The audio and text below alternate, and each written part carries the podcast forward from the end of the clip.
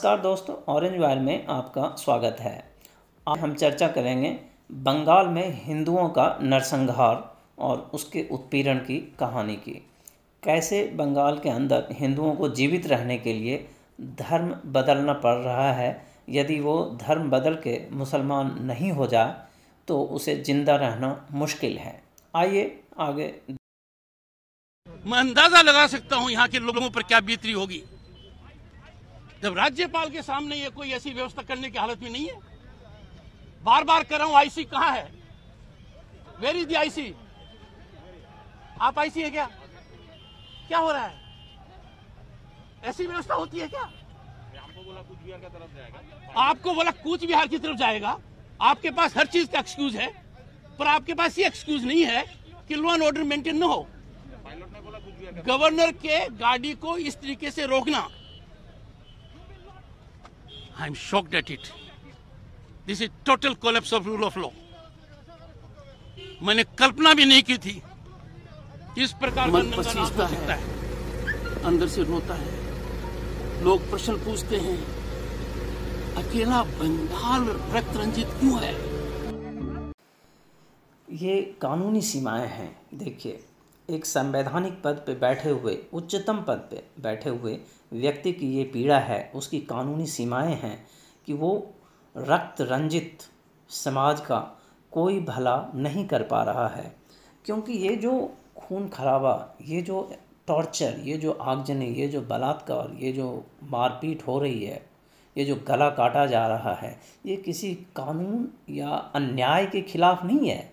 ये एक मूल चिंतन है इस्लाम का, उसके अंदर से ये निकलता है और उसको ये अपने गिरफ्त में, किसी भी समाज को अपने गिरफ्त में ले लेता है। और जब हम ऐसे चीज़ों का, जो सामाजिक और मजहबी आधार पर जिन चीज़ों का विकास होता है, उसका हल कानूनी तरीके से ढूंढते हैं तो कानून अपने आप को बिल्कुल असहाय पाता है और कुछ नहीं कर पाता है। दुनिया के सबसे बड़े प्रजातंत्र के अंदर अपने मन से वोट देने की कीमत। यदि अगर मौत है, बलात्कार है, आगजनी है, लूट है सब्जेक्ट टू एक्सटोर्शन है तो ये डेमोक्रेसी के लिए ठीक नहीं है। लोग कहते रहे, महामहिम राज्यपाल, आप क्या कर रहे हैं? कैसे आप रक्त रंजित होने दे रहे हैं बंगाल को? कैसे लोग अपने घरों को छोड़कर जा रहे हैं? किस प्रकार की आगजनी हो रही है? महिलाएँ, बच्चे क्या क्या बर्दाश्त नहीं कर रहे हैं? उन सबका एक ही संकेत। जिन्होंने राजनीतिक समर्थन नहीं दिया, उनके अधिकारों पर कुठाराघात, उसको इसकी कीमत अपनी मौत से देनी पड़ी। अच्छी खबर है कि मेरे निर्णय के पश्चात लोगों का कॉन्फिडेंस बढ़ा है। लोगों का कॉन्फिडेंस बढ़ा है, कुछ आगे। है। मैं वहाँ उनसे कैंप में मिलने नहीं जा रहा हूँ। मैं वहाँ उनको कहने जा रहा हूँ। आप पश्चिम बंगाल आइए, निर्भीकता से आइए। I will take the bullet on my chest but मैं पश्चिम बंगाल को ऐसे कलंकित नहीं होने देख सकता कि पश्चिम बंगाल में रहने वाले लोग अपने आप को बचाने के लिए, सुरक्षा के लिए दूसरे प्रांत में आश्रय। औरंगज़ेब से या उससे भी पहले से शुरू करें तो मैं समझता हूँ औरंगज़ेब के समय और स्वतंत्रता संग्राम के समय हिंदू नेताओं का रोल, फिर नेहरू की प्रधानमंत्री की गद्दी, उसके बाद शास्त्री जी आए, प्रधानमंत्री श्रीमती इंदिरा गांधी आई, और भी अनेक पीएम हुए, और अब देश में एक जो बाहर के लोग मानते हैं और जो नक्सल और जिहादी मानते हैं, कहते हैं, एक कट्टर हिंदूवादी नेता है जो मुसलमानों का दुश्मन है और हिटलर है, फासिस्ट है। ऐसा नेता जिसका नाम मोदी जी है, वो सत्ता में है। लेकिन इन सारे नेताओं के रहते हुए, औरंगज़ेब के समय जो कुछ हो रहा था, क्या अभी भी वो सब नहीं हो रहा है? औरंगज़ेब के समय भी हिंदू, सनातनी हिंदू दो तीन कारणों से अपने धर्म को छोड़कर मुसलमान हो रहे थे। या तो वो जजिया का का टैक्स जो किसी भी काफिर के लिए एक ऐसा टैक्स है जिसे जलील कर, करके उसे मुसलमान बनाए जाने की, का एक उपक्रम है, एक टूल है। कोई गरीबी की वजह से और अन्य वजह से यदि जजिया का टैक्स नहीं दे पाता था तो वो मुसलमान हो जाता था। कोई तलवार के डर से मुसलमान हो जाता था। पूरे परिवार में दो लोगों की हत्या कर दी, तीन लोग डर से मुसलमान हो गया। कोई कटने मरने के डर से पूरा का पूरा गाँव का मुखिया ही मुसलमान हो गया तो वो भी मुसलमान हो गया। और तीसरा वर्ग वो था जो लोभ लालच से मुसलमान हो जाता था।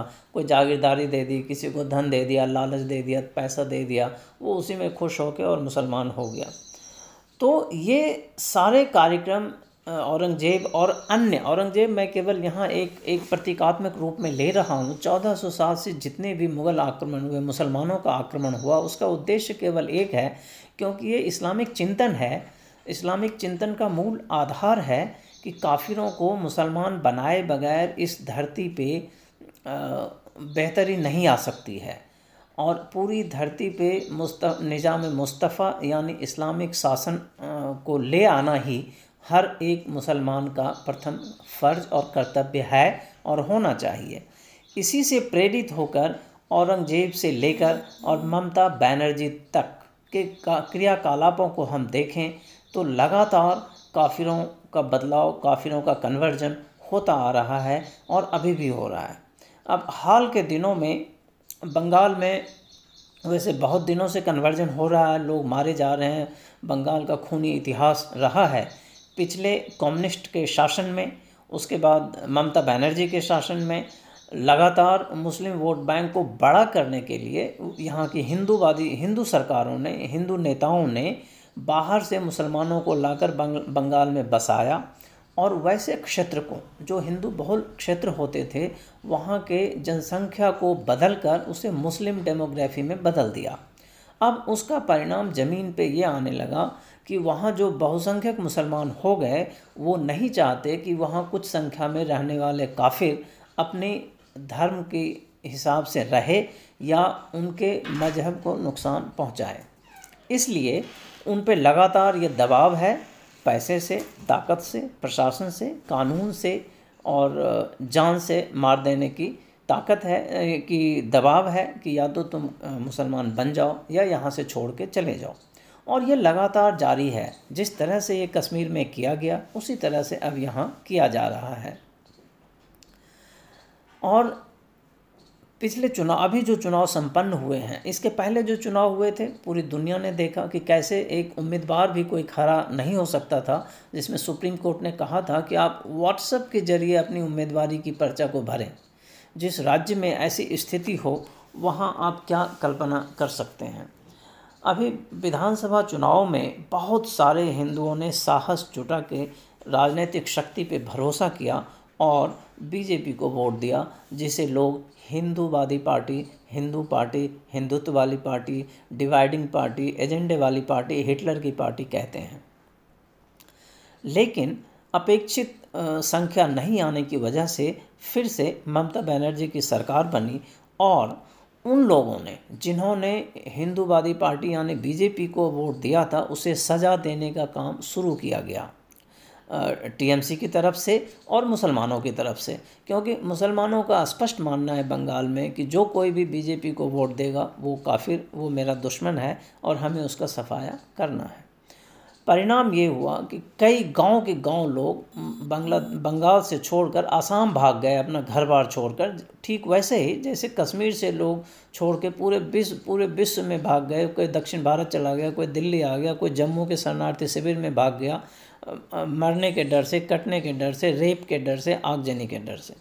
उनके घरों को बंगाल में फिर क्या हुआ? उनके घरों को लूटा गया, आग लगाया गया, जो काफिर की लड़कियाँ मिली, उनको, उनका रेप किया गया। इन सब घटनाओं के बाद भी ममता बनर्जी ने इसका संज्ञान नहीं लिया और वहाँ के राज्यपाल मिस्टर धनखड़ ने ये फैसला किया कि हम सीधे जनता के घरों पे जाके देखेंगे कि क्या नुकसान है और क्या हो रहा है ज़मीन पे।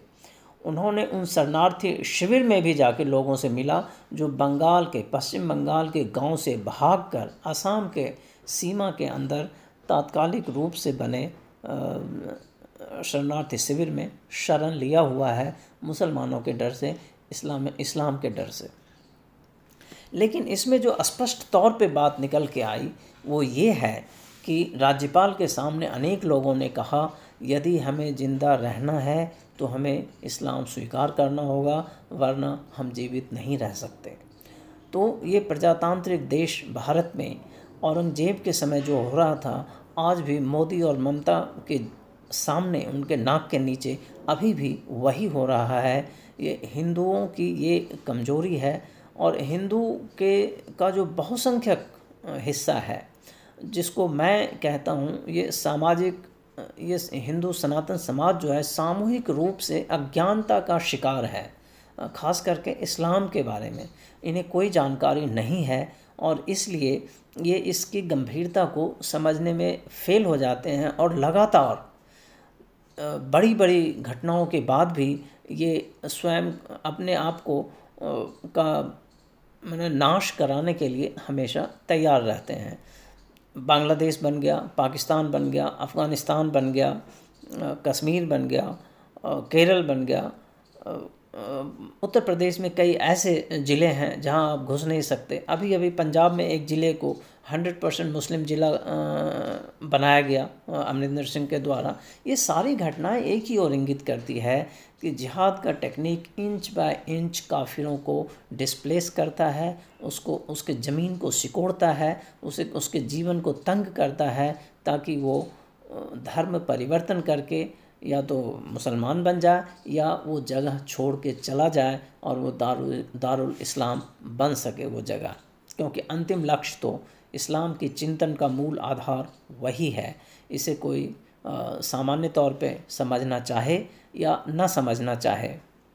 लेकिन ज़मीन पे यही हो रहा है।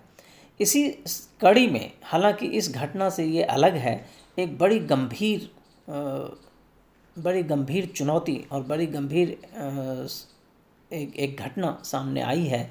आप लोगों के ध्यान में भी आया होगा। अभी नौ तारीख को, इसी महीने की नौ तारीख को मद्रास के हाई कोर्ट में, मद्रास के श्री पेरम्बदूर ज़िले में जैसा मुझे याद है कि कुछ मुसलमानों ने बाकायदा एक याचिका दाखिल किया कि चूँकि मेरा, मैं जहाँ रहता हूँ, इस जगह, आसपास के जगह में केवल मुसलमान रहते हैं और कुछ एक हिंदू ही हैं, दस बीस घर हैं, या उनकी संख्या बहुत कम है तो हिंदुओं को आप ये ऑर्डर दें कि वो अपना त्यौहार और प्रोसेसन मनाना बंद करें, क्योंकि इससे हमें मजहबी नुकसान होता है, हमारे मजहबी सोच को इससे चोट पहुँचती है कि हमारे दारुल इस्लाम में जहाँ हम बहुसंख्यक हैं, उसके बीच में से कोई काफिरों का त्यौहार का जुलूस निकले या काफिर कोई फेस्टिवल मनाए, त्यौहार मनाए, मूर्ति पूजा करे, ये हमारे इस्लाम के ख़िलाफ़ है। ये हमारे सामाजिक और मजहबी मान्यता के ख़िलाफ़ है।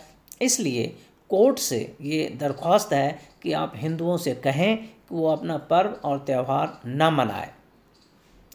अब आप इस बात की गंभीरता को यदि समझ सकते हैं तो आप मानिए कि आप जीवित इंसान हैं, आप में सचेत आपने चेतना जीवित है, आपको सोचने, समझने की विवेकपूर्ण विवेचना करने की स्थिति में आप हैं। यदि आप कोर्ट में इस याचिका की के प्रस्तुत होने के मात्र के के बारे में यदि आप चिंतित नहीं हैं, इसकी गंभीरता को नहीं समझ पा रहे हैं तो आप निश्चित तौर पे मानिए सामाजिक रूप से आप अचेतन अवस्था में हैं, आप सचेत अवस्था में नहीं हैं। क्योंकि जिहाद, मैंने बार बार कहा है कि जिहाद के अनेक रूप हैं। अब देखिए, जिहाद लीगल फ्रेमवर्क में काफिरों को कह रहा है कि कानूनी तौर पे तुम काफिर हो और तुम हमारे क्षेत्र से निकल जाओ। ऐसा वो लीगल सिस्टम के द्वारा करने की कोशिश कर रहा है। यहाँ बंदूक की बात नहीं है। तो इसलिए मैं कहता हूँ, जिहाद चौबीसों घंटे अपने काम पे रहता है और काफिरों को वो ठिकाने लगाने के उनके हज़ारों उपाय हैं जो वो करता रहता है, क्योंकि ये इस्लाम का मूल चिंतन है। बंगाल में जो आज दिख रहा है, जो लोग लगातार कह रहे हैं, हिंदू भाग रहे हैं घर से, कि हमें यदि जीवित रहना है तो हमें अपना धर्म बदलना पड़ेगा। यह एक गंभीर बात है। और ये सामाजिक सोच औरंगज़ेब या अन्य मुस्लिम लुटेरा जब आया था यहाँ उसके समय भी था और जब मोदी जी और ममता बनर्जी जैसे हिंदू नेता यहाँ हैं तब भी ये सोच समाज में आ, समाज में है और ये इससे गंभीर चिंता किसी भी सभ्यता और संस्कृति के लिए कुछ नहीं हो सकता है। अब इस पे एक चीज़ मैं और कहना चाहूँगा कि बहुत बड़ी संख्या में लोग ये मानते हैं कि इस समस्या का हल कानूनी या राजनैतिक है। यानी ये सरकार करेगी, कानून करेगी, इसमें मेरा क्या रोल है? जिहाद किसी कानून के तहत नहीं बना है। जिहाद का आधार, उसकी सोच, उसकी संरचना, उसका कॉन्सेप्ट कोई कानूनी चीज़ नहीं है। यूएनओ में प्रस्ताव पारित नहीं हुआ है कि इस्लाम के लिए जिहाद का प्रस्ताव पारित किया जाए या भारत के पार्लियामेंट या पाकिस्तान की पार्लियामेंट में ये नहीं बना है। और जिहाद को घोषित रूप से राजनीतिक पार्टी का एजेंडा नहीं है। हालाँकि ये काम राजनीतिक है, सामाजिक है, लेकिन घोषित रूप से किसी राजनीतिक पार्टी का एजेंडा नहीं है। इसलिए ये सोचना कि हम इस लड़ाई को राजनीतिक रूप से और कानूनी रूप से लड़ लड़ के जीतेंगे, ये सरासर मूर्ख बनने वाली बात है। ये एक सामाजिक और मजहबी समस्या है। इसको सामाजिक और मज़हब और धार्मिक फ्रेमवर्क में ही समझना होगा और वहीं उसे परास्त करना होगा। उसी में उसे लड़ाई करनी होगी। हज़ारों मोदी आ जाए, फिर भी इस जिहाद को समाप्त नहीं कर सकता। यदि समाज जिहाद के संरचना को, मूल स्वरूप को समझकर उसके खिलाफ खड़ा नहीं होगा, मानव समाज तब तक इसे समाप्त नहीं किया जा सकता और जिहाद सीधा सीधा मानव समाज का दुश्मन है। यदि मानवता को जीवित रहना है तो उसे जिहाद से लड़ना होगा, नहीं तो बंगाल जैसी घटनाएँ एक हज़ार बार होगी, फ़िलिस्तीन और इसराइल जैसी घटनाएँ एक हज़ार बार होगी। धन्यवाद दोस्तों।